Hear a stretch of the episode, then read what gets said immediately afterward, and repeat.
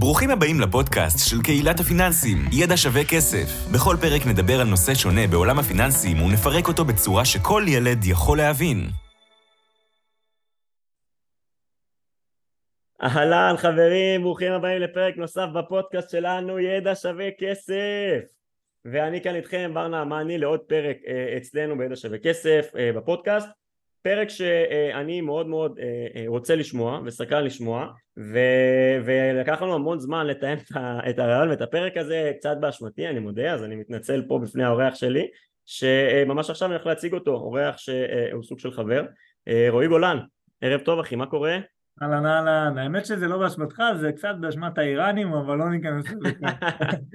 לא ניכנס לזה, לא ניכנס לזה עכשיו, היה כל מיני אירועים, אבל, אבל השורה התחתונה שהצלחנו והגענו, אז uh, מי שלא מכיר, uh, רועי גולן uh, הוא משקיע ויזם נדל"ן, בעלים של קבוצת גולן המלווה משקיעים ברחבי הארץ.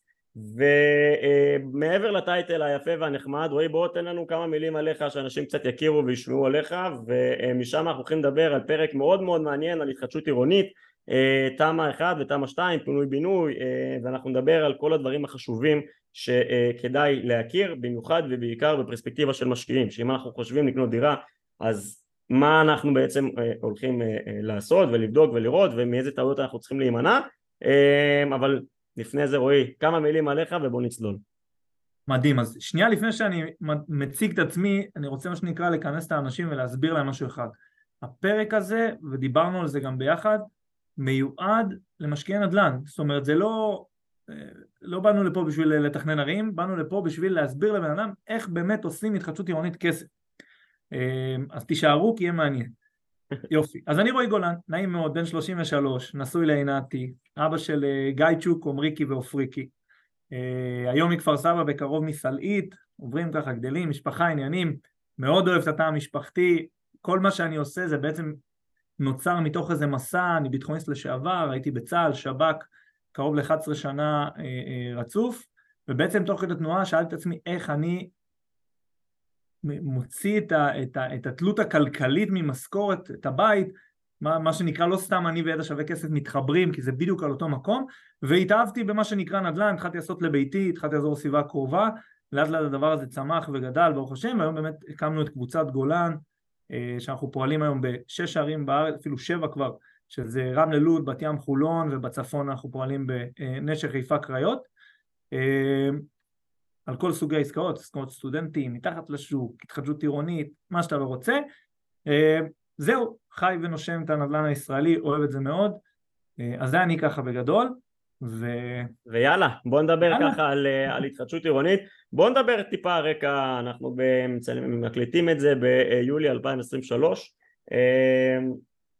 יש מגמה של קצת האטה אולי בנדל"ן, עם עליית הריבית והכל. לא יודע מתי תאזין לפרק הזה, אבל uh, אני מאוד, יש לי הרבה הרבה דברים להגיד על שוק הנדל"ן בישראל. אז אמרנו את זה אגב, עשינו פרק על זה שי ואני לפני, לא יודע, 10-15 פרקים, מי שרוצה מוזמן להאזין, עשינו כמה פרקים בנושא הזה ואמרתי דעתי, אבל יש מגמות שקורות בשוק הנדל"ן ו- ויש מגמה של פריחה בעולם ההתחדשות העירונית. אני רוצה רגע שנדבר על זה בכמה מילים, ואז נדבר למה זה באמת ככה מעניין ורלוונטי לנו בתור משקיעי נדל"ן. נכון, אז קודם כל טוב שציינת את התאריך כי שוק הנדל"ן זז, זאת אומרת היום אנחנו הולכים לדבר משהו בהתחדשות ובסוף אני אתן איזושהי נקודה על ההתחדשות שאנחנו לא נפתח אותה היום בכוונה כי זה משהו מורכב שגם מי שחי בשוק לא יודע מה זה אומר. מבחינתי השוק כל הזמן זז, צריך לדעת מה נכון לתקופה הנוכחית. עכשיו בסוף בוא ניגש שנייה מה זה התחדשות עירונית, אוקיי? יש כאלה שאומרים התחדשות עירונית אז זה כולל מדרכות ומדשאות וכולי, לא, אנחנו מדברים שנייה על התחדשות שהיא מה שנקרא אולי יותר בניינית, זאת אומרת על אה, חיזוק ותוספת בניינים קיימים או הריסה ובנייה של בניינים קיימים. אז קודם כל מבחינתי למה בכלל יש התחדשות עירונית? אז יש כמה סיבות, אחד חיזוק מבנים בפני אה, רעידות אדמה שלא נדע מה שראינו לפני כמה חודשים אה, בטורקיה. לא עלינו אבל אנחנו מבינים שהמגמה ככל הנראה זה לא אם היא תקרה אלא מתי היא תקרה כאן בישראל. אז זה הדבר הראשון. דבר שני מנצלים כבר את הדבר הזה לבנייה של ממ"דים, כל הדברים של בעצם התמגנות מפני טילים ודברים כאלה ואחרים ושני אה, דברים שאולי לדעתי הם אלה שיאיצו את הדבר הזה הכי הרבה כי את הצורך אנחנו מבינים אבל לצערנו דברים לא הולכים לפי רק צורך אלא לפי אינטרסים וכדאיות כלכלית זה העולם מה לעשות.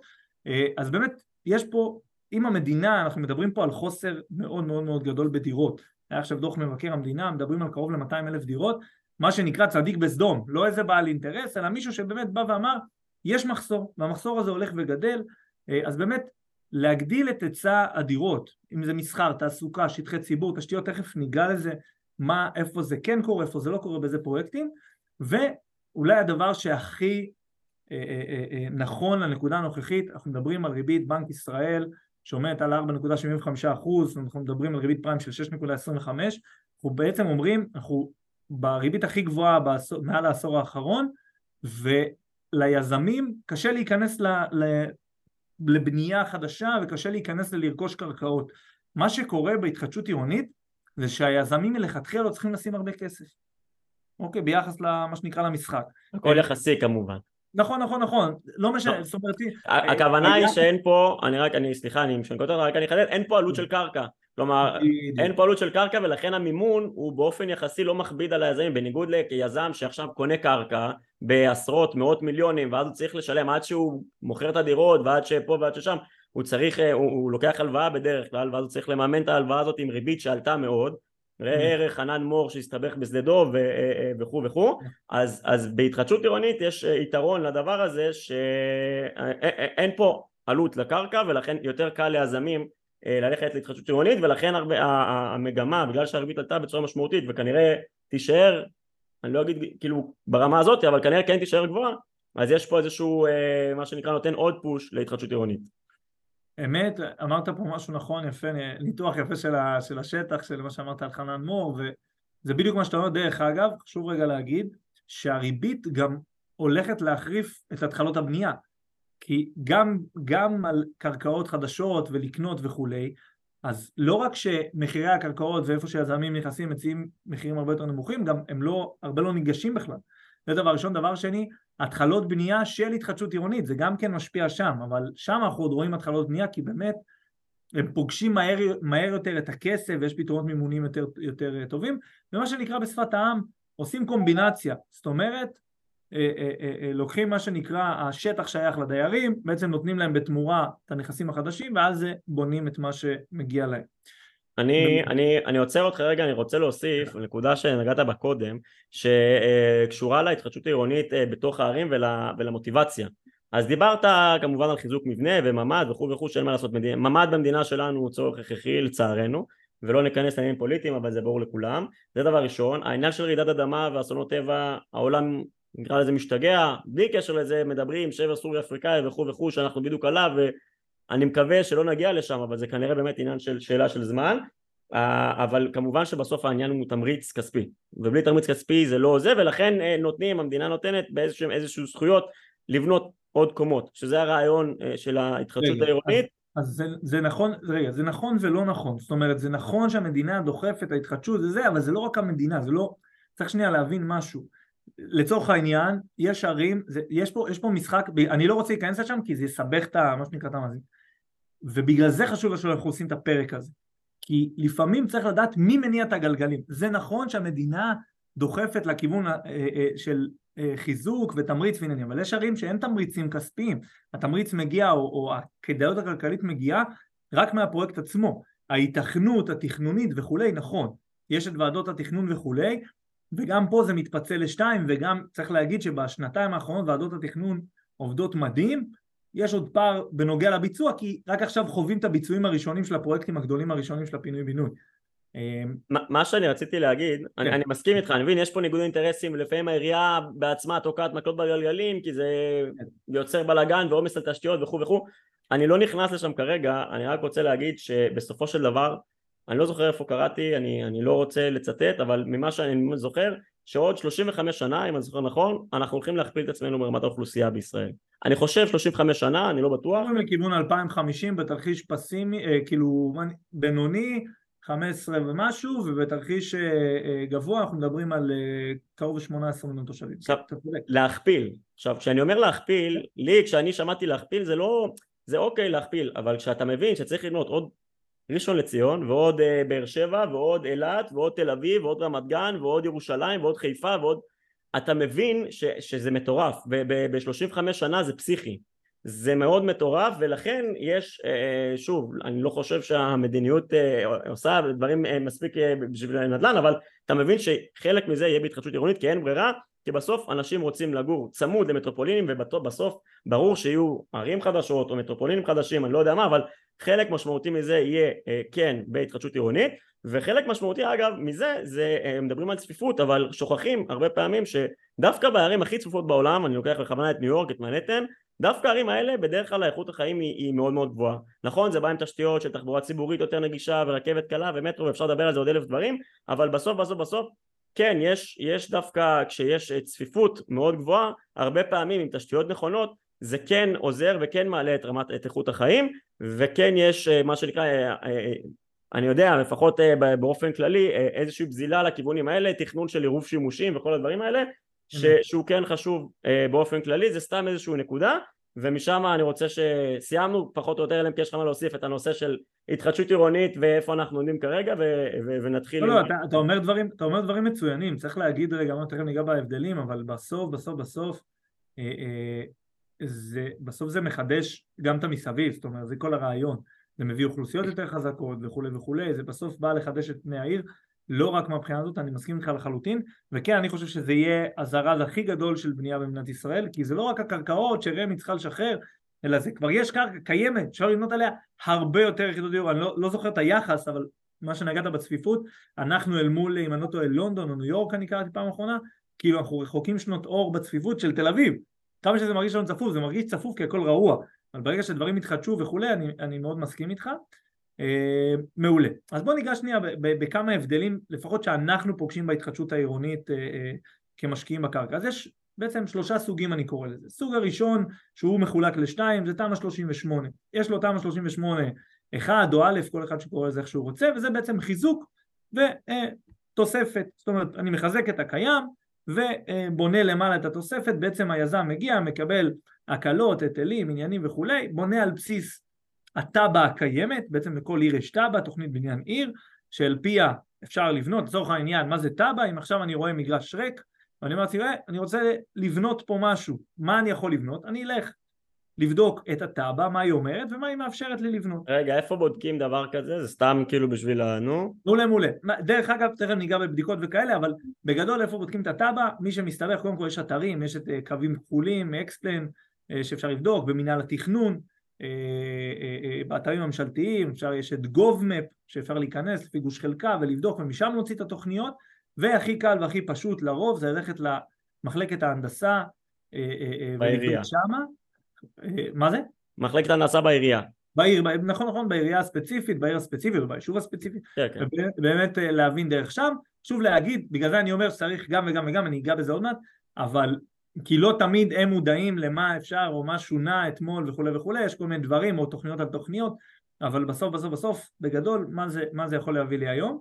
אה, אז אמרנו תמ"א 38 חיזוק, ראינו את זה הרבה, אולי הכי הרבה אנחנו רואים את זה, והדבר השני תמ"א 38ב' או 2 שזה בעצם הריסה אה, בנייה, זאת אומרת זה לא פינוי בינוי בהגה המקצועית, זה הריסה בנייה, מה זה אומר? הורסים את הקיים ובונים חדש זה, זה אותן זכויות שיש לתמ"א 38-1, פשוט צריך להבין שאו שקיבלו איזושהי הקלה מסוימת, או תוספת נוספת, או לרוב לרוב לרוב, בסוף בסוף זה נופל על כדאיות כלכלית, וגם החלטה כמובן של העירייה וכולי. אבל, אבל בגדול... בשתי המקרים, בשתי המקרים מוסיפים דירות. בשתי המקרים מוסיפים דירות, זה נכון. אה, בסוף הדירות החדשות הן הכדאיות הכלכלית של היזם. מה באה המדינה ואמרה? מאיפה נוצרה תוכנית תמ"א 38? היא באה ואמרה זה בעצם נקרא תוכנית, תוכנית מתאר ארצית מספר 38 לחיזוק מבנים, זה, זה התוכנית. היא באה ואומרת ליזם תקשיב יש פה בניין ישן, תחדש את הבניין, תחזק אותו, תוסיף להם ממ"דים, תמורות כאלה ואחרות, עם הזמן הדברים קצת משתנים לפה ולשם, תוסיף ממ"דים לצורך העניין, ואנחנו ניתן לך איקס קומות לבנות. כל פעם היה עוד קצת, דבר, עוד קצת הוסיפו, קצת לפריפריה בשביל שיהיה כדאיות כלכלית וכו'. בסוף היזם מרוויח כסף מהדירות החדשות שהוא מוכר. וזהו, וככה המדינה צריכה במירכאות להכניס יד לכיס, וככה היזם יכול להרוויח כסף, הנה נתנו עוד עבודה ופריון לשוק, וגם אה, חידשנו לאנשים את הבניין, וחיזקנו אותו. אה, עם הזמן בעצם יצאה התוכנית של הריסה בנייה, כי יש בניינים שאי אפשר לחזק אותם, מאוד מאוד ראויים, יש גם על זה אה, ספקות, האם החיזוק הקיים שקיים היום הוא מספיק לרעידות אדמה, כן, יש כאלה שאומרים שכן, יש כאלה שאומרים שלא, וכולי וכולי, לא נכנס לשם, אה, ובעצם האופציה השנייה זה תמ"א 38ב, הורסים את הבניין הקיים ובונים חדש על בסיס התב"ע הקיימת. משהו מאוד חשוב שצריך להגיד, כשמישהו אומר לכם הולך להיות פה פינוי בינוי, אבל בעצם הולך להיות תמ"א 38ב, הריסה בנייה, צריך להבין, אה, אחד, שהתמורות יהיו נמוכות יותר, לא כמו פינוי בינוי, תכף נראה למה, ושתיים, שהתהליך הוא מהיר יותר, כי לא צריך לשנות תב"ע על בסיס תוכנית קיימת, צריך לרכז את הדיירים וללכת עם התוכניות לעירייה, ודרך העירייה מוציאים את מה שנקרא את היתרי הבנייה ומתקדמים. אה, אם תרצה אחרי זה נפרט את זה טיפה יותר.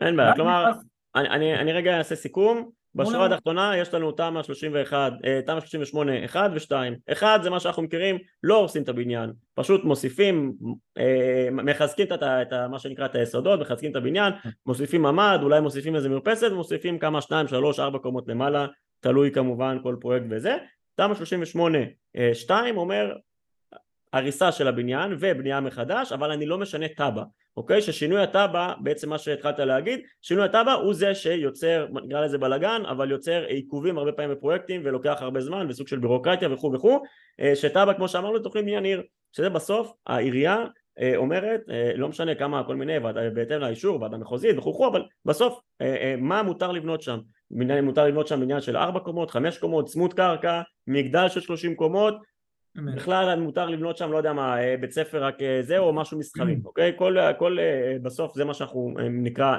תב"ע אז זה 38, 1 ו-2 מה ההבדל בין 38 בוא נגיד 2 שאמרנו שזה הריסה של הבניין ובנייה מחדש בלי שינוי של תב"ע לעומת השלב הבא שאתה עכשיו הולך להציג לנו יפה. אז מה ההבדל בין פינוי בינוי? כשמישהו אומר לי הולך להיות פה פינוי בינוי אני תמיד שואל אותו תמ"א 38 או פינוי כי פינוי בינוי או בשפת היזמים מכורח תמ"א או מכורח תב"ע. למה? כי פינוי בינוי באים ואומרים רגע רגע רגע הרי מה קורה בתמ"א 38? אתה עושה על בסיס הקיים, לרוב אתה לא מתחשב בתשתיות של הרחוב, אתה לא מתחשב בחניות, אתה לא מתחשב בצורכי ציבור, אם זה פארקים או אם זה גני ילדים, זה לא משנה. אתה לא מתחשב בתעסוקה, במקולות, זאת אומרת אתה מעמיס, מה קרה הרי בגבעתיים? אני לפני אה, אה, אה, דצמבר 21 ישבתי בכנס בעיר הנדל"ן באילת ואני חושב שזה היה ראש עיריית גבעתיים, אני לא טועה, הוא עצר את התמ"א, הוא אמר לא יהיה תמ"א בעיר, למה? אני אגיד לך את זה בשפה שלי, השכנים התחילו לצחצח שיניים אחד לשני במרפסות, מרוב שזה היה צמוד, הצפיפות הייתה, נהייתה מטורפת, אי אפשר לצאת מהבית בכלל לעבודה, הכל עמוס, ושום דבר לא מתחשב בזה, זאת אומרת בנו על בסיס תשתיות שלא יכולות להכיל את זה. הפינוי בינוי בא ואומר רגע רגע רגע בוא ניקח מתחם, בוא ניקח כמה בניינים, אה, לפחות, מה שנקרא החוק היבש אומר לפחות 24 דירות, בסדר? לא ניכנס שנייה לחוק היבש וכאלה, אבל לפחות 24 דירות. ניקח מתחם של בניינים, את המתחם הזה נהרוס ונרים פה, אבל נתחשב, ונרים פה בניינים חדשים, אבל נתחשב בכמה דברים, נתחשב בחניות, ונתחשב בצורכי ציבור, ונתחשב בתעסוקה, וכולי וכולי וכולי, המון דרישות של העירייה וכולי. מה הבעיה? איפה, איפה מתחילה הבעיה או איפה מתחיל האתגר? שבשביל לשנות תב"ע יש היררכיה.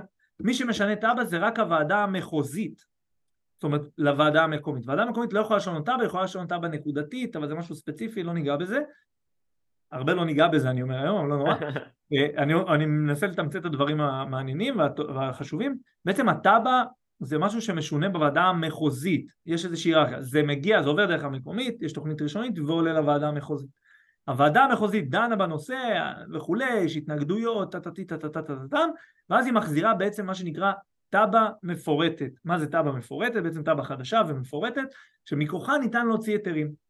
רק כשהתב"ע חוזרת, היזם יכול ללכת ולהוציא היתרים. עכשיו, רגע, אני, מה, מה חשוב בפינוי-בינוי? למה הוא נוצר? בעצם באים ואומרים זה תהליך בריא יותר. נכון, הוא ארוך יותר, נכון הכל, אבל אחד התמורות הן הרבה פעמים יותר גבוהות לדיירים. לפעמים, לא תמיד, לא תמיד היום יש גם חוק יותר קשיח, אבל לפעמים בתמורות וכולי, לרוב זה להעלות אותך למגדל וכולי, בסוף בא היזם ואומר אין בעיה, אני אבנה לכם פה גם בריכות דגים אם אתם רוצים, אבל אני צריך כסף. בשביל mm-hmm. כסף אני צריך למכור יותר דירות, אוקיי? בשביל למכור יותר דירות אני צריך לעלות יותר לגובה.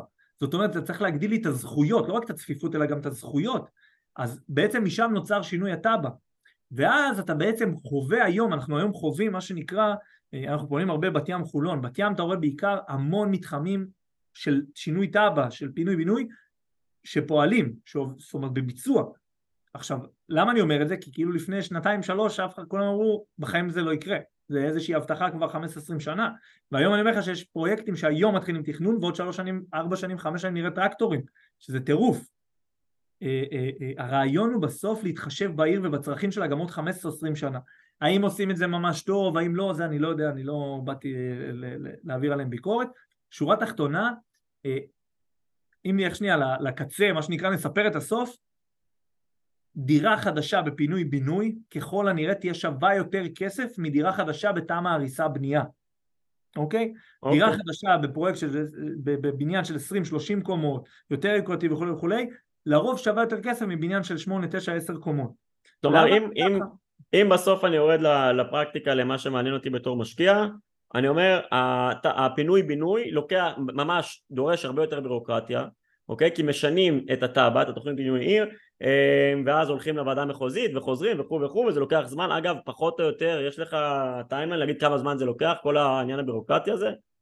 יפה אז אני, אני, אה, אני לא רוצה להגיד סתם אני רוצה שעוד מעט ניגע בזה כאילו להבדל של יש ועדות שונות שהוקמו אבל בגדול בגדול בגדול ברגע שתוכנית, תראה זה גם מאוד תלוי בעירייה וכולי, אבל נגיד כולם מקדמים וכולם רוצים בזה וכולם זה, והיום הוגשה תוכנית, עד כשנתיים אמורה לשבת במחוזית, ועד כשנתיים אמורה להיות מאושרת, ועד כשנתיים אמור להיות היתר. בוא נגיד שמהיום שמישהו חלם על זה עד היום שיש טרקטור בצורה מאוד מאוד מאוד מאוד נקרא לזה אה, סימבולית וכיפית וכולם סבבה והכל זה. התרחיש הכי טוב. יש, בין חמש לשבע שנים זה כאילו תרחיש מאוד טוב אה, בפינוי בינוי. מה שאנחנו רואים שהיום יוצא לפועל, רוב הפרויקטים שאנחנו חווים זה בין 15-20 שנה בתכנון. שזה... כלומר, כלומר בפינוי בינוי אתה אומר היה לוקח 15-20 שנה, היום כן יש שיפור שזה מעודד, לפי מה שאתה אומר 5-7 שנים זה בתרחיש המאוד אופטימי, כמובן שלפעמים יש התנגדויות, לפעמים יש בלאגן וזה מתעכב ומתארך. אה, ראיתי גם, ראיתי גם תוכניות יותר קצרות, שמאושרות תוך זה, ותכף ניגע ברשויות ותכנונים, אבל יש גם פעולה לקצר, אבל בוא נגיד בין חמש לשבע שנים תרחיש מאוד סביר. אוקיי, okay. והשורה התחתונה שאני צריך להבין בתור משקיע, שאם אני הולך, זה, זה קודם כל לבדוק האם זה, קודם כל תמ"א 38 1 או 2, אמרנו שאחד זה אה, אותו מבנה, לא עושים שום דבר, פשוט מוסיפים ובונים מעל, זה קל. השאלה אם זה בינוי והריסה, הריסה ובינוי סליחה, שזה לוקחים בניין, מורידים אותו, בונים אותו, אותו, אותו בניין מה שנקרא, פשוט עוד שניים שלוש קומות וזהו, או שלוקחים פה בדרך כלל כמה בניינים, אולי בנייני רכבת ישנים, אולי מתחם של כמה בניינים נמוכים, הורסים את כולם, בונים מגדל אחד או שתיים, אבל מתחשבים בתשתיות של המסביב. יכול להיות שבונים איזה גינה ציבורית, יכול להיות שבונים אה, חניה תת-קרקעית משותפת וגדולה כדי שזה יהיה אה, מתאים לזה, אולי מחזקים, אני לא יודע מה, צנרת או דברים אחרים, כלומר כן מתחשבים בתשתיות כדי שזה אה, כן, מה שנקרא לתוכנית, כמו שאמרת, ל-20, 30, 40, 50 שנה קדימה, ו- ומתוקף זה זה כן לוקח יותר זמן אבל הערך העתידי של הדבר הזה אמור להיות אה, אה, גבוה יותר כי יש פה חשיבה טכנולוגית לטווח ארוך יותר ואז איכות החיים אמורה להיות גבוהה יותר איכות הבנייה אולי במגדל אמורה להיות בסטנדרט גבוה יותר אה, וכו' וכו' זה ככה סוג של סיכום של הדברים שנבין את ההבדלים בין התמ"אות לבין נכון. אה, פינוי בינוי זה בגדול, צריך להגיד שנייה משהו. מה שקורה, בעצם מה שהכי עיכב עד היום זה עולמות התכנון, אף אחד לא יודע איך לגשת לזה. אה, ודבר שני, כדאיות כלכלית, בגלל זה רוב הפרויקטים שאנחנו רואים שיוצאים לפועל זה פרויקטים בגוש דן אה, שרון, זאת אומרת אנחנו לא, לא רואים, אני לא רואה המון פרויקטים, אה, אנחנו, אני רואה סממנים בצפון, בדרום, אבל לקח איזה זמן וזה עניין, הרבה עניין, לא משנה כמה ירצו את זה, בסוף זה עניין של כדאיות כלכלית. כי אם עכשיו הורסים 100 דירות קיימות, ובשביל שיהיה כדאיות כלכלית צריך לבנות 10 על כל אחת שהורסים, זאת אומרת, לבנות 10,000 דירות נוספות, סליחה, 1,000 דירות נוספות, אז אנחנו כן, כן, לא, אני טוב במספרים, זה התבלבל לי. אבל אני אומר, אלף דירות נוספות, למכור עכשיו אלף דירות בדימונה, זה לא מהיום למחר, אוקיי? זה לא יפחיד את אה, מחוז תל אביב, אבל זה כן יפחיד את אה, מחוז דרום או את מחוז צפון. עכשיו, אני בא ואומר, זה, זה המשחק בסוף. עכשיו, מה שקרה, בגלל שהייתה, יש איזושהי בעיה בתכנון, קמה ועדה שנקראת ותמ"ל. אה, כל מי שרוצה שייכנס לגוגל וירשום מה זה ותמ"ל, בגדול זה ועדה לתכנון מתחמי דיור מועדפים, משהו כזה שלא קשור לקיצור. אבל בסוף בסוף בסוף הוותמ"ל מה שהיא עשתה זה שהיא בעצם קיצרה את התהליך ונתנה מה שנקרא אה, אה, תו תקן לוועדות המחוזיות זאת אומרת, אנחנו רואים הרבה, יש בעצם שני מסלולים, מסלול רשויות ומסלול מיסוי. מסלול מיסוי לרוב הוא יזמי, אה, אנחנו רואים הרבה רשויות שמגיעות בעיקר אזורי פיתוח כמו רמלה ולוד לצורך העניין בעירייה ואומרת אני מקדמת פה פינוי בינוי, לוקחת צוות בונה תוכנית, לוקחת את התוכנית ומגישה לוותמ"ל. עד שנה וחצי, שנתיים התוכנית כבר חוזרת מאושרת. בזמן הזה אין בכלל יזם. זאת אומרת הם קובעים כמה ירוויחו, איך ירוויחו וכולי וכולי, איך, איך היזמים אוהבים להגיד, פה פוגשים יותר מהר את הכסף. זאת אומרת יש עולמות גם של מחתימים בפינוי בינוי וכאלה וכולי, צריך לשלם להם וזה. הוותמ"ל הזאת בעצם מבחינתנו זאת ועדה שהיא אה, אה, מקבילה לוועדה המחוזית והיא אה, יכולה לאשר את התב"ע במקביל, יש כאלה שאומרים שזה צריך לעבור עדיין במחוזית אבל לא נכנס לניואנסים הקטנים, בשורה התחתונה יש מתחמים, אוקיי, וגם יש יזמים שהתחילו במסלול מיסוי, ועדות מחוזיות וכולי, והעבירו לאחר מכן את, ה, את ה, מה שנקרא את התוכנית לוותמ"ל, בעצם ברגע שהדבר הזה התחיל פתאום הוועדות המחוזיות כבר לא לוקח להם 7, 8, 10 שנים לאשר תוכנית. פתאום עד שנתיים, שנתיים וחצי אתה רואה תוכניות מאושרות שזה... גם במחוזי, אתה אומר שהוותמ"ל גרם למחוזי להתחיל לעבוד כמו שצריך נכון, כל ועדות התכנון בכללי השתפרו בצורה אה, אה, מטורפת כי, כי העולם הולך לשם אתה צריך להבין שבסוף מה שנקרא ברגע שראו שזה עושה כסף אז, אז אנשים התחילו ללכת לשם, היזמים התחילו ללכת לשם אין יזם בכל סדר גודל שאני מכיר היום, בינונים וגדולים, שלא נמצא בהתחדשות עירונית בצורה כזאת או אחרת. אה, אז אמרנו שיש, אז אמרנו שיש, סליחה אני, אני רגע ככה עושה את זה, יש מסלול של uh, מיסוי, שזה בדרך כלל יזם שבא ועושה ומקדם כמו שאמרנו, וצד אחד מסלול רשויות, נכון? שזה בא, הרשות המקומית, העירייה לצורך העניין, באה ומקדמת את הפרויקט והיא עושה את זה מול הוותמ"ל, ולרוב הפרויקטים האלה לוקחים uh, פחות זמן, נכון? עובדים יותר מהר. נכון, אני לא מכיר עדיין, לא לי לראש אה, מתחם אה, פינוי בינוי שעבר בוותמ"ל ונכנס לביצוע כבר, אבל אה, בוא נגיד שמתחמי פינוי בינוי לצורך העניין זה היה אומר לך, אה פה יש פינוי בינוי, יש יזם שמקדם במחוזית, וכמה זמן במחוזית? שלוש שנים, חמש שנים, שבע שנים, שמונה שנים, ותמ"ל זה היה כזה, מקדמים פה מתחם ותמ"ל, לא תמיד היינו יודעים מה זה אומר בהתחלה, ואז פתאום אחרי שנה וחצי היית מגלה שיש אישור, אישור תב"ע, אז זה מטורף. עכשיו, בנוגע, זאת אומרת, חד משמעית, ברגע שהקימו את הוותמ"ל זה יצר שינוי מאוד מאוד מאוד מאוד משמעותי. אוקיי, אה, אני רוצה ש... כן. ש... תראה, עשינו פחות או יותר סקר, דיברנו פחות או יותר על העניינים של התחדשות עירונית, דיברנו על העניין של הבדלים בין תמ"א 1, תמ"א 2, פינוי בינוי, קצת הליכי תכנון ודברים שכאילו כדאי להכיר כרקע. אה, עכשיו אני רוצה שנדבר עלינו בתור משקיעים, אני עכשיו משקיע, אני אוקיי. רוצה להשקיע בנדל"ן, בסדר? לא משנה דירה ראשונה, שנייה, עשירית. אני חושב לקנות דירה בהתחדשות עירונית, בוא נקרא לזה ככה, אני לא יודע אם זה פינוי בינוי, אומרים לי שיש שם פינוי בינוי או משהו כזה, נכנסתי ליד שתיים, כתוב שיהיה פינוי בינוי. מה הדברים שאני צריך לשים לב אליהם? איך אני אמור להסתכל על הדברים? איך אני אמור לבדוק את זה? איך אני ניגש לדברים בכלל? כלומר, מאיפה אני מתחיל? מה, איך אני יודע שלא מחרטטים אותי? עד כמה הדבר הזה מתקדם? מה הצפי? איך אני ניגש לזה?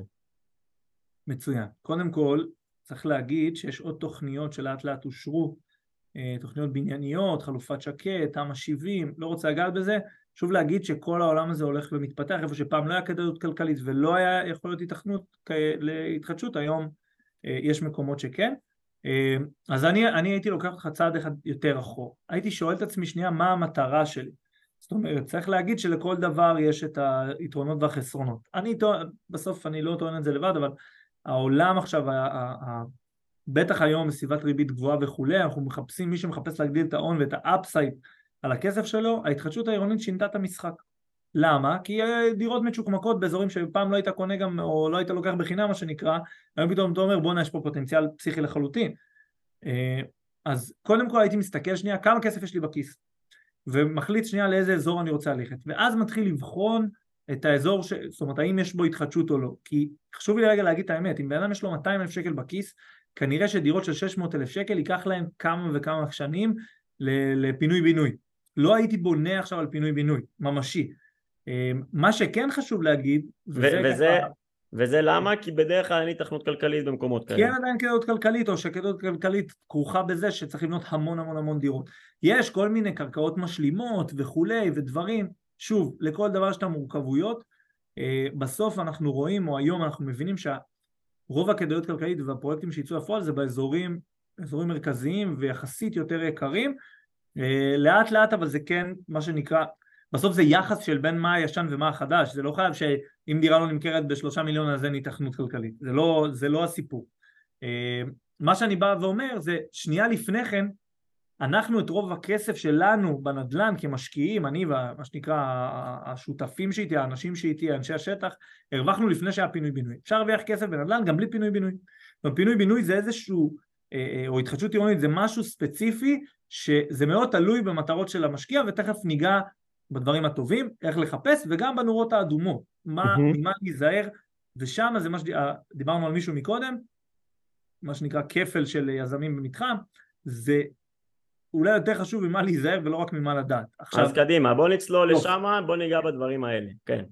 יופי, אז איך זה, איך זה משפיע עלינו מבחינתי? אז קודם כל, זה משפיע שווי משמעותי שהוא לא תלוי בגחמות השוק. זאת אומרת, אם מחר יהיה שינוי של מתחם, אז זה לא קשור אם השוק עולה או יורד, המתחם משתנה, הדירה השתנתה. דירה שהיום חתומה, או לצורך העניין בהפקדה, תכף אני אגע, הפקדה בוועדה המחוזית לפינוי בינוי של יזם כזה או אחר, זאת לא אותה דירת שלושה חדרים מהרחוב ממול, שהיא לא נמצאת באותו סטטוס. אה, אחד מהדברים שאנחנו רוצים כיזמים זה בעצם סוג של להרוויח אה, ברמה היזמית, מה שנקרא רווח יזמי, בלי להיות היזמים בפרויקט. הרי אם לקחתי היום דירת שלושה חדרים ומחר היא עם פוטנציאל להיות ארבע או היא הופכת להיות ארבע, הרווחתי איזשהו רווח יזמי אה, ובואו ניגש שנייה בדברים לעומק. לצורך העניין הגעתי, יש לי תקציב, הגעתי לעיר מסוימת, אמרתי בואו נתחיל לבחון. דבר ראשון שהייתי עושה, כמו כל חקר שוק, הייתי הולך ברגליים, מבין איפה אני רוצה לקנות וכולי, למה? כי צריך גם להגיד, אם קניתי באזור שהוא רק לפינוי בינוי ורק שם אני רוצה, אני יכול להתקל בסוחרים לא טובים, בבעלי דירה, מה זה לא טובים? זאת אומרת באוכלוסייה שלא הייתי יודע או רוצה להתעסק איתה. אז צריך להגיד שלא קונים רק כי זה חתום מפינוי בינוי, צריך להבין מה ההשלכות. אז קודם כל הייתי מכיר שנייה את העיר, מבין איפה אני יכול לקנות מבחינת הרגליים וחקר שוק זה כבר, בטח עשיתם פה איזה פרק או שניים. דיברנו על זה בפרקים אחרים, כן. כן, כן, זה מה שאני אומר. יופי. הדבר הראשון שהייתי עושה זה הולך שנייה לעירייה, אוקיי? מבין שנייה מה האינטרס של העירייה, איפה היא הייתה רוצה לקדם, אוקיי? מה שנקרא במאקרו, איפה היא הייתה רוצה לקדם, מה האזורים שחשובים לה, האם היא מקדמת או לא. סתם, אני אתן לך דוגמה, עיריית בת ים לא מקדמת היום כמעט תמ"א 38 ב' הריסה בנייה. למה? היא אומרת לך, תביא מתחם. אני רוצה מתחם, אני רוצה לדאוג לכמה שיותר, אני רוצה, דרך אגב, עיריות לא מרוויחות כסף, מפסידות כסף מארנונה למגורים, מרוויחות מארנונה לתעסוקה ומסחר וכולי וכולי. אז אני אומר, זאת אומרת, יש לה גם אינטרס שיהיה עירוב שימושים ועוד מסחר ועוד תעסוקה וכולי. בטח... אני רק אגיד, אני רק אגיד, אני אמרתי קודם עירוב שימושים ואמרת שוב ולא הסברנו, עירוב שימושים הכוונה שבבניין מגורים, בקומה הראשונה בדרך כלל, אולי גם מעבר, אבל יש, יש מסחר, כלומר קיוסק, מספרה, פיצריה, שווארמה, פלאפל, לא משנה מה, אמ, זה איזושהי מגמה שהולכת ומתחזקת אה, אה, אה, בשנים האחרונות, בעיקר, ב, אני חושב שגם בעולם, אבל אני יודע שזה קורה בישראל, אמ, כי, כי בסוף המגמה הזאת של ערי שינה, מה שנקרא, שאנשים חיים במקום מסוים ואז נוסעים עם האוטו ויוצרים פרקים למקום התעסוקה ואז חוזרים, זה המון המון פקקים והיום אנשים מעדיפים שיהיה להם את כל מה שהם צריכים קרוב לבית או מתחת לבית ממש, ברמה הזאתי אז יש אנשים שאולי לא, לא יאהבו את זה שיש להם קיוסק מתחת לבית, אבל uh, כאלה אחרים שכן, ו- ויש מגמה כזאת ש- שלפחות רוב הדברים שתצטרך יהיו במרחק הליכה ולא תצטרך להוציא את האוטו, זה מקל מאוד על התשתיות וחוסך המון המון זמן ואנרגיה ודלק ו- ומשאבים וכו' וכו', זה הרעיון של עירוב משאבים, uh, עירוב שימושים, סליחה. אז סליחה, תמשיך, דיברת על זה שדבר ראשון אינטרס של העירייה. וגם עירוב משאבים, זה בסדר. כן. דיברת על אינטרס של העירייה, ללכת לבדוק איפה העירייה, אה, מה האינטרס שלה, איפה היא רוצה לקדם, מה היא רוצה לקדם. יכול להיות שעירייה, כמו שאמרת בת ים, נתת דוגמה, לא רוצה לקדם תמ"א 32ב אה, הריסה ובנייה, אלא היא רוצה, כן, היא מעדיפה כן אה, תב"ע, פינוי בינוי מלא מה שנקרא. נכון, צריך לרגע להגיד עוד, עוד שנייה משהו, אחרי זה עולה, אני אשלח לך מסודר, צ'קליסט ואתרים ועניינים שאנשים יראו, בסוף קודם כל יש אנשי מקצוע, אם זה אדריכלים, ואם זה שמאים, ואנשים מתכנני ערים, שהם מבינים בעולמות האלה, וידעו לתת לכם את כל הדברים אה, יותר לעומק, אבל שנייה לפני שאנחנו הולכים לשם, יש אתרים כמו GovMap וכמו שאמרנו Explain, זאת אומרת שנייה להסתכל על העיר מלמעלה, להיכנס לאתר, ל-GIS של הרשות המקומית, לראות איפה מתחמי הפינוי בינוי, שוב אני חייב להגיד, הרבה פעמים יש פער בין האתרים לבין, אנחנו עדיין בארץ ישראל, מה לעשות, יש פערים ואני אומר את זה פה חד וחלק, גם פינוי בינוי עושים ברגליים, לא עושים רק מאתרים וכולי, כי יש פערים לפעמים בין מה שאמרו לך בעירייה לבין מה שקורה בפועל וכולי. הדבר הראשון, לצורך העניין, היינו, בחרנו לפי התקציב, ראינו את העירייה, בדקנו כל הדברים, ראינו שאנחנו רוצים להשקיע גם בעיר הספציפית עם הפוטנציאל וכולי וכולי. הגענו למתחם, אנחנו ברגליים, מישהו אמר, תשמע, פה אנחנו חתומים פינוי בינוי. צריך רגע להגיד, תלוי גם בכסף שיש לי, כי לפעמים אני ארצה להיות במתחם פינוי בינוי מההתחלה שלו. למה? ואני אגע. כמו שכתבתי פה בתחילת הזה ושלחתי לך, אפשר לעשות כסף בפינוי בינוי לפני שהטרקטור מגיע. מה זה אומר? יש שלבים בעצם אה, אה, בפינוי בינוי. דבר ראשון שאנחנו מגיעים למתחם אנחנו רוצים להבין האם יש נציגות דיירים, אוקיי? חשוב רגע להגיד שיש כל מיני סוגי מתחמים, אני הולך שנייה למה שנקרא ש-obvious ואת זה צריך לבדוק, אבל יש מתחמים שכבר היום תגיעו אליהם וכבר בתהליך סופר מתקדם ופחות עכשיו צריך ללכת בדיוק לנציגות וכולי, אבל מה כן צריך להיות או מה היום מתנהל במתחמים, כי היום הפינוי בינוי מתנהל בצורה הרבה יותר מסודרת ממה שהיה פעם. אחד, נציגות דיירים ועורך דין דיירים. כל מתחם מסודר, אתם תבינו מי, מי נציג הדיירים. יש חבר'ה בעצם בעלי דירות שהם הנציגים. מה זה אומר נציגות דיירים? נגיד יש מתחם עכשיו של 100 דירות. אנחנו לא מצפים ש-100 בעלי בניינים, שלרוב זה גם כפול, בסדר? בעל ואישה זה, זה, בוא נגיד שלפעמים גם יש ילדים שמתערבים כי ההורים מבוגרים, אנחנו לא רוצים עכשיו 300 איש שינהלו לנו את הדבר הזה. יש נציגות. בדרך כלל, בדרך כלל מכל בניין יש בן אדם אחד או שניים, תלוי כמובן בגודל המתחם, ובעצם הם הנציגות, ואז הם לאט לאט בוחרים את אנשי המקצוע. הדבר הראשון והחשוב זה מי עורך דין הדיירים. בשיחה עם עורך דין הדיירים אתם תדעו את האמת הרבה פעמים. למה? מתפקידו של עורך דין הדיירים לייצג את הדיירים. אממה, חשוב להגיד באותה נשימה שמי שישלם לו את הכסף זה היזם, לא הדיירים. הוא אמנם מייצג אותם ואמור לשמור עליהם והכל, אבל לא זה. אה, שם אנחנו רוצים לשאול בעצם כמה שאלות. דבר ראשון, זה האם יש יזם בתמונה, אוקיי? אם יש יזם בתמונה, מי היזם? בוא נבדוק.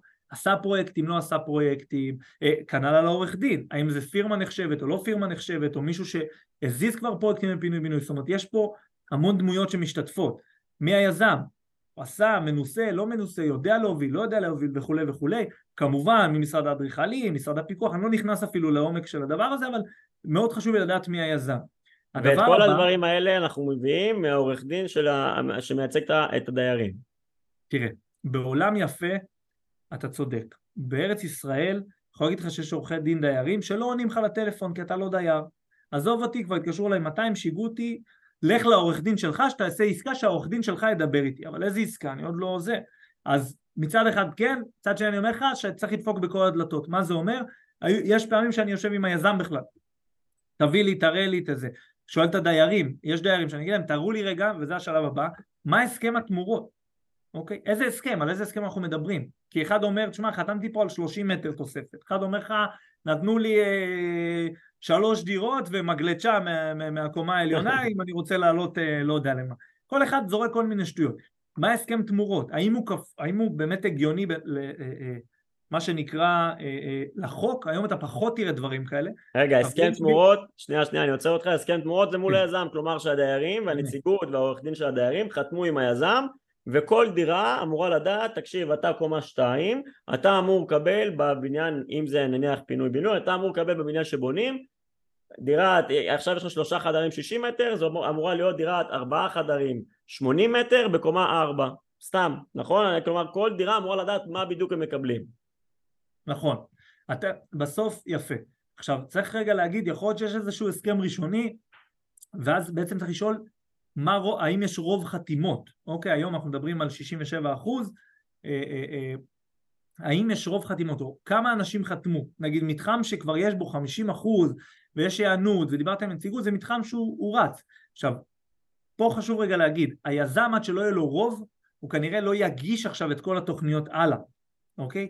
ואז אם אתה בודק ואתה אומר, אוקיי, יש נציג דיירים, נציגות מצוינת ועורך דין מצוין ויש אחלה יזם ויש הסכם תמורות כבר, חתמו רוב, ו- ולא רק זה, גם כבר הגישו לתכנון, זאת אומרת, אתה באמת שואל איפה נמצא התכנון? יכול להיות שהוא באיזשהו mingling עם הוועדה המקומית, מה שנקרא, הוא עוד לא יצא בכלל למחוזי. למה אני אומר את הדברים האלה? צריך רגע להגיד, בוא נדבר שנייה בג'ובו, אוקיי? יש דירה שאני אהיה מוכן לשלם עליה, סתם אני זורק, בסדר? דירת שלושה חדרים בקצנלסון, שאני אהיה מוכן לשלם עליה מיליון שש מאות, ודירת שלושה חדרים בקצנלסון שקנינו עכשיו במיליון תשע מאות. מה ההבדל? ההבדל שפה יש את תדהר, ועוד לא זוכר סליחה מי היזם השני, שהם שניים ביחד, והם כבר נמצאים שנייה לפני הפקדה במחוזית, וממול זה אין שום תוכנית. זאת אומרת זה בניין רגיל, זה... זאת אומרת צריך להבין מה רמת הוודאות. ועל זה אני מוכן לשלם כסף. בגלל זה חשוב לי לבדוק את הדברים. תכף אני אעשה את זה יותר פשוט, כאילו ניתן איזה בריף, אבל נגיד ויש הסכם תמורות ויש רוב חתימות וכבר הגיש, אוקיי מעולה, איפה זה נמצא ברמה התכנונית? בואו נתחיל לבדוק. עכשיו חשוב להגיד, אחד, אם זה מאוד מתקדם, אז יהיה את כל הדברים במנהל התכנון, לרוב, אוקיי?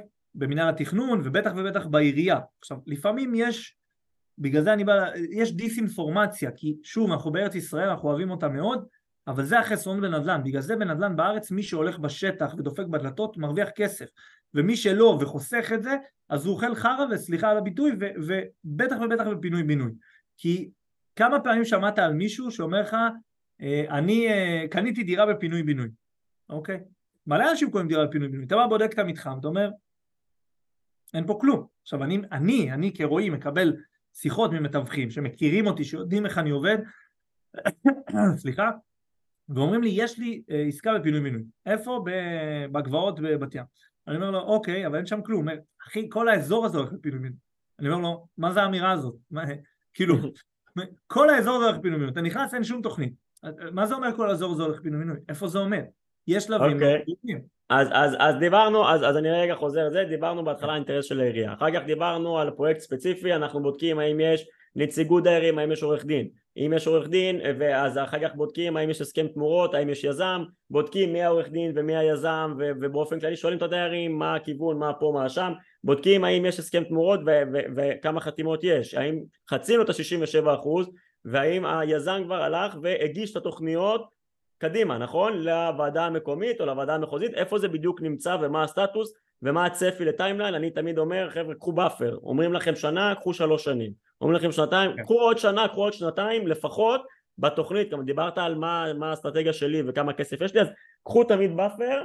לזה, אם אתם צריכים את הכסף עוד שנתיים, כנראה שזה לא הסיטואציה, כנראה זה לא המקום, תמיד קחו שנה, שנתיים יותר, במיוחד במתחמים כאלה שזה לא תלוי בכם, אין מה לעשות, זה הרבה פעמים תלוי בכל מיני בירוקרטיה וביזם ובדברים כאלה ואחרים.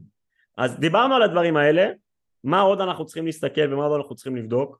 יפה, אז כמו שאמרנו באיזה שלב, במידה ויש יזם, באיזה שלב נמצא התכנון. למה? כי יש בעצם שני מקרים מאוד מעניינים בוועדות. ניגש ניגשנו לוועדה המחוזית. יש דבר ראשון שנקרא את שלב ההפקדה. הופקדה, אחרי שדנו בתוכנית, אמרו יאללה אחלה, עשיתם יופי של תוכנית, יאללה מגניב, בום, הפקדה. ברגע שיש הפקדה של תוכנית, השלב הבא זה אישור התוכנית, זה אישור התב"ע, אוקיי? הפקדה של תוכנית זה השלב הראשון, ה...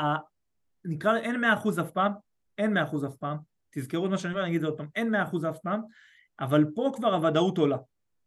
אוקיי? מה הוודאות אומרת? שככל הנראה תאושר התב"ע. ואז יש את אישור התב"ע. לאחר אישור התב"ע התוכנית חוזרת לוועדה המקומית, ומשם היזם יכול להוציא היתרים בהתאם לתוכנית. עכשיו זה עוד פעם תכנונים, היתרים, עניינים, זה עוד שנתיים שלוש בשקט. אה, חשוב להגיד שלא כל הדברים תמיד מתבצעים באותו סדר. מה זה אומר? יש, אה, אה, אה, קודם כל חשוב להגיד שאם זה הולך לוועדה המחוזית ככה זה מתנהל.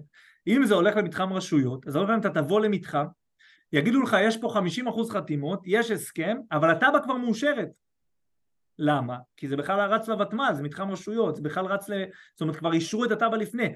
או לצורך העניין חולון, חולון אישרה תוכנית בניינית שנקראת ח' 619, שינתה את פני חולון. חולון היום יש המון אזורים שפעם היית בא זו הייתה דירה רגילה בלי התכנות, היום יש מצב שעוד שנתיים אתה תראה טרקטור, למה? כי בעצם הגדילו את התב"ע באזורים מסוימים, ואז מחר אתה כבר יכול לבוא ולהוציא כמו תמ"א 38, זאת אומרת אתה כבר יכול לבוא ולהוציא תוכנית בהתאם לתב"ע, כי כבר שינו את התב"ע, כבר יש, תוכנית, יש כבר זכויות מה שנקרא, אתה כבר לא קונה דירה, אתה קונה דירה עם זכויות. מה רציתי להגיד? אה, זה, עכשיו, חשוב להבין שגם שלבי ההיתר יש פה הרבה דברים, למה חשוב לנו לבחור יזמים טובים? וזה הרבה אנשים לא מבינים. יש מתחמים שהיה רוב ואושרה תב"ע ויזם לא הצליח להוציא לפועל את הפרויקט. מה קורה אחרי 4-5 שנים? התב"ע פג התוקף, כי לא מימשו אותה. ואז אתה חוזר אחורה. זאת אומרת, צריך להבין עם מי רצים. עכשיו, חשוב רגע להגיד, כל שלב בפרויקט יש את מה שנקרא המשקיעה החמישה אחוז ואת העדר. העדר על כל דבר משלם תוספת. למה? לא יודע, אני באמת לא יודע, המתווך אומר תקשיב, חתמו 20% אנשים מהזה, וואו, עוד 50 אלף שקל. על מה? לא יודע, לא קרה פה כלום. אה, בחרו יזם, לצורך העניין, מה שקורה היום הרבה פעמים, זה בשלב הראשוני, מה שלאט לאט הולך לשם, יש מנהלות שמייצגות את הדיירים, ולא את היזמים כמו שהיה עד היום, ובעצם באים הדיירים, מתאגדים, מביאים עורך דין, ויוצאים למכרז יזמים, אוקיי? ואז אומרים נבחר יזם במכרז היזמים, זה כאילו נהיה עוד איזה כותרת. אנשים קונים, אבל רגע, רגע, זה שנבחר יזם, אין עדיין הסכם, זה לא אומר שזה שווה יותר כסף, הבנת? זה לא אומר שזה הרבה יותר מתקדם, יכול להיות שיבוא היזם, יישב ויגיד בואנה אין פה בכלל כדאיות כלכלית במתחם הזה. איך להבין איפה הולכים עכשיו, אני לא מצפה שכל אדם מן המניין ידע לבדוק התכנות כלכלית בפרויקט פינוי-בינוי. אם אתם לא יודעים, אז תשאלו, יש פרויקטי פינוי-בינוי, ש... סליחה, שרצים, שאתה יודע שלא יצא שם תוכנית, שלא יצא שם תוכנית, כי אלף דברים זה יכול להיות. צריך לדעת את זה, יש הרבה מכשולים בדרך. אז עם מי אפשר להתייעץ? איך אפשר לעשות את הבדיקות האלה? דיברנו פה על הרבה נקודות שאפשר זה, אני רוצה שככה ננסה לארוז את הפרק. דיברנו על הרבה נקודות שצריך לבדוק, וחזרתי על זה קודם. בוא נגיד ככה, שניים שלושה טעויות קריטיות מרכזיות שאתה רוצה להזהיר את המאזינים שלא יפלו בהם. מעולה. דבר ראשון, אל תאמינו לאף אחד, תבדקו. כשאני עושה עסקה, אנחנו כצוות, אנחנו נוהגים לשלוח את כל ההסכמים, אוקיי? כשיש לכם עורך דין והוא בא איתכם לייצג אתכם בעסקה, תבינו האם הוא עובר על הסכם הפינוי בינוי או לא, זה גם סכום אחר. זאת אומרת, הוא צריך לעבור על פינוי... תבדקו את הדברים, אוקיי? יש אגב הבדל, אה, ספציפית לגבי עורך דין, יש הבדל, יש עורכי דין שמתמחים בפינוי, בהתחדשות עירונית נקרא לזה, זה אמור להיות תשלום אחר לעורך דין? יפה, אז קודם כל יש, יש עורכי דין שמתמחים בהתחדשות עירונית, אוקיי, יש עורכי דין כאלה, אה, אה, אה, לרוב, לפחות מהחבר'ה שאנחנו עובדים איתם, אז באוטומט כבר זה חבר'ה שמתעסקים בזה, אז אנחנו מכירים, אה, לרוב אם כבר אתה נכנס בנעלי מישהו, אז אין עכשיו יותר מדי מה לבדוק עניינים, ואם לא, אז יש לך כבר עורך דין דיירים, שהוא זה שאמור להיות הנציג. לא, אבל אני בתור רוכש בא לקנות דירה כזאת, אני כן, רוצה כן. להבין, לבדוק את ההסכמים האלה. עכשיו, אני לא יודע לעבור ולבדוק את ההסכמים האלה ולבדוק מה השלב התכנוני ואיפה זה עומד ולמה וכמה ואיך ואיך לא מחרטטים אותי. אז האם יש עורכי דין שיודעים לעשות את הבדיקות האלה ולא סתם, במרכאות, סתם עורכי דין שבאים לקנות דירה רגילה למגורים. עורכי דין מקרקעין, שוב, צריך רגע להגיד משהו. אני מאמין שכל מי שמתעסק, קודם כל חשוב להגיד משהו על עורך דין. אם היינו עושים שיעור על אה, בחירת אנשי מקצוע, הייתי אומר לך תיקח עורך דין מקומי שמתמחה, שיודע, שמבין, כי, כי עורך דין כנראה מקריית אתא לא מבין פינוי בינוי כמו עורך דין שעובד בבת ים כל היום. כי מה לעשות. את ספרה עורך דין מקרקעין מהמלצות שיודע שעשה וכולי, מה שבאתי להגיד שלרוב הוא יבדוק הסכם שאתה בא לחתום עליו, הוא יראה אותו כבר כהסכם גנרי, זה מה שאתה הולך לחתום עליו, זה לא, אין פה איזה, אין פה mingling בין עורכי הדין, כי אתה כבר בא לחתום על משהו קיים, אתה קונה ממישהו שכבר בתוך המתחם. אם אתה קנית דירה ורק עכשיו הגיע ההסכם, יהיה לך את עורך דין הדיירים שלך, אוקיי? Mm-hmm. ברגע שיש עורך דין דיירים, הוא כבר יודע להעביר את המסר לעורך דין המקרקעין. בלי קשר תבחרו עורכי דין מקרקעין שהם עושים מקרקעין ולא גם אה, בערב אה, לא יודע מה עושים. אוקיי, אז הטיפ הראשון, אני ככה, זה הטיפ הראשון, לבדוק את כל הדברים, לבקש את המסמכים, לעבור על זה עם אנשי מקצוע, אם צריך עם עורך דין, אם צריך אפילו עם שמאים שמכירים את האזור או דברים כאלה, רגע, זה חשוב. רגע, זה, זה, יופי, שנייה שנייה, יש פה כמה דברים, יש אחד ההסכם המשפטי, אם העורך דין גם מבין בתכנון וזה יופי, אנחנו כמלווה משקיעים, אנחנו כקבוצת גולן, מתמחים בהתחדשות עירונית מהמקום הזה, יש לנו אנשי מקצוע בעורף שהם מתכנני ערים, שמאים, עניינים ויודעים לבדוק את הדברים. בוא רגע אני אגע בפלואו וזה יהיה מאוד מאוד ברור. אחד, קודם כל ברור שאתם נכנסים לאף עסקה בלי עורך דין וכולי וכולי. חשוב להגיד משהו וזה אולי הנורת הדומ... הנורה האדומה הכי חשובה בפרויקט הזה, אפילו מרים את היד, מי שיראה את הוידאו, נראה מוזר אבל זה דגל אדום. מימון. אחד מהדברים, מימון, חריגות בנייה, עניינים. אין עסקת פינוי בינוי שאני נכנס אליה בלי שמאות מוקדמת. אין עסקת פינוי בינוי שאני נכנס אליה בלי שמאות מוקדמת ואני מביא שמאי שמתמחה בהתחדשות עירונית שיבדוק את ההסכם, שיראה שבאמת יש היתכנות וכולי וכולי שהדברים, אני אגיד לכם גם למה, כי ברגע שיש פה משהו באמת מתקדם, הוא גם הרבה פעמים מתחשב בשווי של, אה, אה, אה, של הפרויקט בתוך הדירה שאתה קונה, כי לא יכול להיות שדירת 60 מטר נמכרת במיליון 800 ודירת 60 מטר נמכרת במיליון 400, הרי יש פה הפרש של שווי, צריך לגשר עליו, לא סתם זה נמכר ככה, כבר השוק מתמחר אותו ככה, mm-hmm. אוקיי? זה דבר ראשון. דבר שני, רוב הדירות במתחמי התחדשות עירונית, הקפיצת מחיר שלהם הייתה מהירה בין, בין השלבים, שהרבה פעמים השמאות תהיה נמוכה יותר.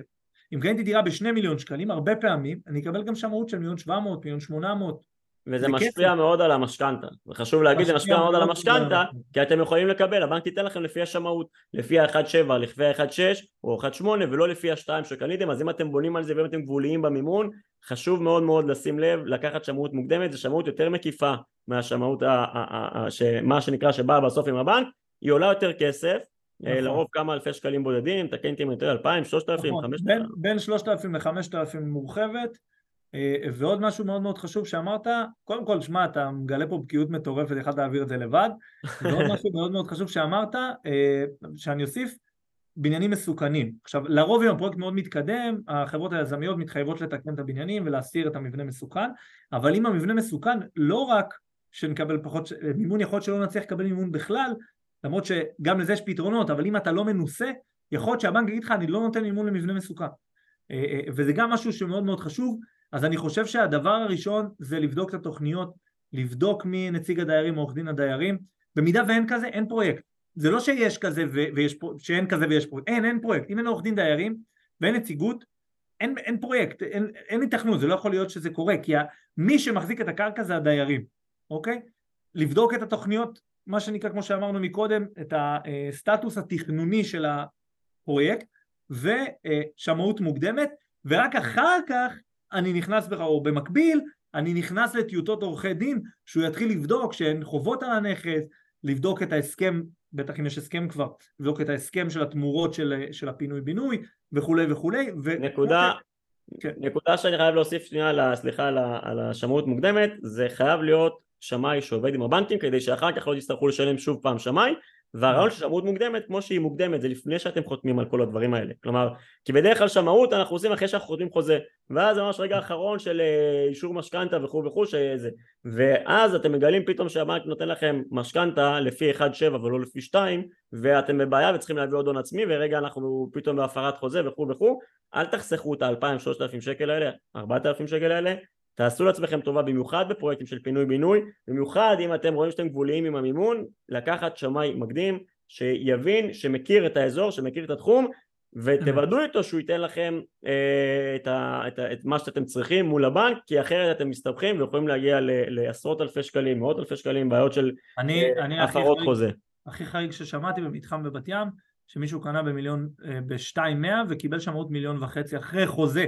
וואו. אה, מה שנקרא התקשרו אליי, זה לא לקוח שלנו כמובן, התקשרו אליי ובצעד מאוד אה, זה, דבר ראשון שעשינו, התקשרנו לשמאי, אמרנו אל תעביר שמאות לבנק, רגע שנייה, שמאי לא מקומי. ו- צריך להגיד שנייה משהו, אה, זה, כשיש מלווה משקיעים, משקיע מנוסה שמלווה אתכם, זה יותר נכון, אה, זה נשמע טוב, משקיע מנוסה שמלווה אתכם בעסקה, אז יש הרבה פעמים, לצורך העניין אנחנו פוגשים, אנחנו עושים עשרות עסקאות, אז אנחנו פוגשים בתוך בניין מסוים כמה זה, עכשיו אם מישהו לא חריג במימון, לפעמים להגיד לו, תשמע אין פה בעיה, לא מבנה מסוכן, לא זה, יש את כל האישורים, כמובן הכל צריך להיות ממוסמך, לא באוויר ולא שמעתי ואמרו לי, והרבה פעמים להגיד לזה, יכול להיות שנקבל טיפה הפחתה, אבל לא חייב לעשות שמות מוקדמת כי כי אתה עומד גם אם יש הפחתה, אז בוא, בוא נרוץ. כי אנחנו יודעים שאין, אה, אה, השמאות זה לא רק למימון, זה בהכרח למימון, אבל גם לחריגות בנייה, דברים כאלה ואחרים. צריכים להבין, אם אתם חותמים על הסכם בלי שבדקתם ואחרי זה בדקתם, בעיה שלכם. את הפיצוי, אם לא תצליחו להשלים את העסקה, את ה-10% מהעסקה, במקום להרוויח 200, 300 או 500 אלף שקל, אתם תשלמו 200 אלף שקל על עסקה של 2 מיליון, 10% פיצוי מוסכם. דבר אחרון שחשוב לי להגיד, ואנשים צריכים לשבת. קודם כל חשוב להגיד שזה, אה, שוב אני אומר, יש מתחמי רשויות, במתחמי רשויות, הרבה פעמים אתה תגיע, התב"ע כבר מאושרת, אוקיי? ויש יזם שמקדם, זה מאוד מאוד תלוי, בדרך כלל שיש מתחם רשויות אז גם יש תתי מתחמים, צריך לבדוק מי המתחם מתקדם יותר, פחות, אכלנו לכם את הראש, לא ניכנס לזה. דבר אחרון, היטל השבחה, אף אחד לא מדבר על זה. אם לי שינו את הזכויות בנכס, אני לא מדבר על מס שבח, אני מדבר על היטל השבחה. היטל השבחה זה בעצם היטל של הרשות המקומית. אם עכשיו לצורך העניין קניתי דירה במיליון שקלים וסייע, ולצורך העניין אה, אה, אה, שינו תב"ע בעיר, שינו את הכבישים, עזוב רגע פינוי בינוי, והם החליט, בא שמאי, אמר תקשיב, הייתה פה, היה פה שינוי תוכנית, קנית את הדירה לפני, לא יודע, חמש, עשר שנים, ויש בעצם, הוספנו לך זכויות, הוספנו לך תוספת, השבחנו לך את הנכס בצורה כזאת או אחרת, הנה אנחנו יכולים להוכיח את זה מעולה, יש היטל השבחה על הנכס. היטל ההשבחה אתה תשלם 50% מה מה שבעצם יציגו בדוח. מה זה אומר? שאם קניתי דירה במיליון ועכשיו אומרים לי בזכות היה מה שעשינו היא שווה מיליון 200, בעצם המס הוא 200, אתה תשלם 100 אלף שקל מס היטל השבחה. זה המון המון כסף. למה אני אומר את זה? כי פה בהכרח יש שינוי תב"ע. בהכרח אמור להיות היטל השבחה. אממה, לא תמיד יש.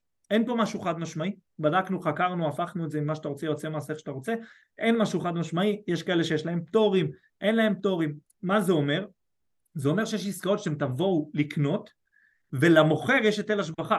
והוא לא יודע ותתפוצץ המכירה כי פתאום יש היטל השבחה או שפתאום ייווצר סכום כסף אבל זה עליו אמור להיות. נכון, היטל ההשבחה הוא על המוכר. אז אני אומר זה יכול לגרום לבעיות זה אחד. אנחנו גם רוצים למנוע בעיות.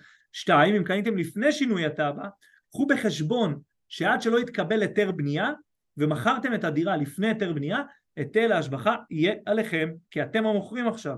זאת אומרת שברגע שיש היתר בנייה, זהו, מסה, בעצם היטל ההשבחה חל על היזם. זה כל העניין של... שזה חשוב מאוד, ואם לא הבנתם את זה עד הסוף או אתם לא סגורים על הסיטואציה, אני ממליץ באמת להתייעץ עם עורך דין אה, ואפילו עם יועץ מס לדברים כאלה כדי אוקיי. לוודא, לוודא שאתם ככה אה, לא עושים טעויות ופדיחות.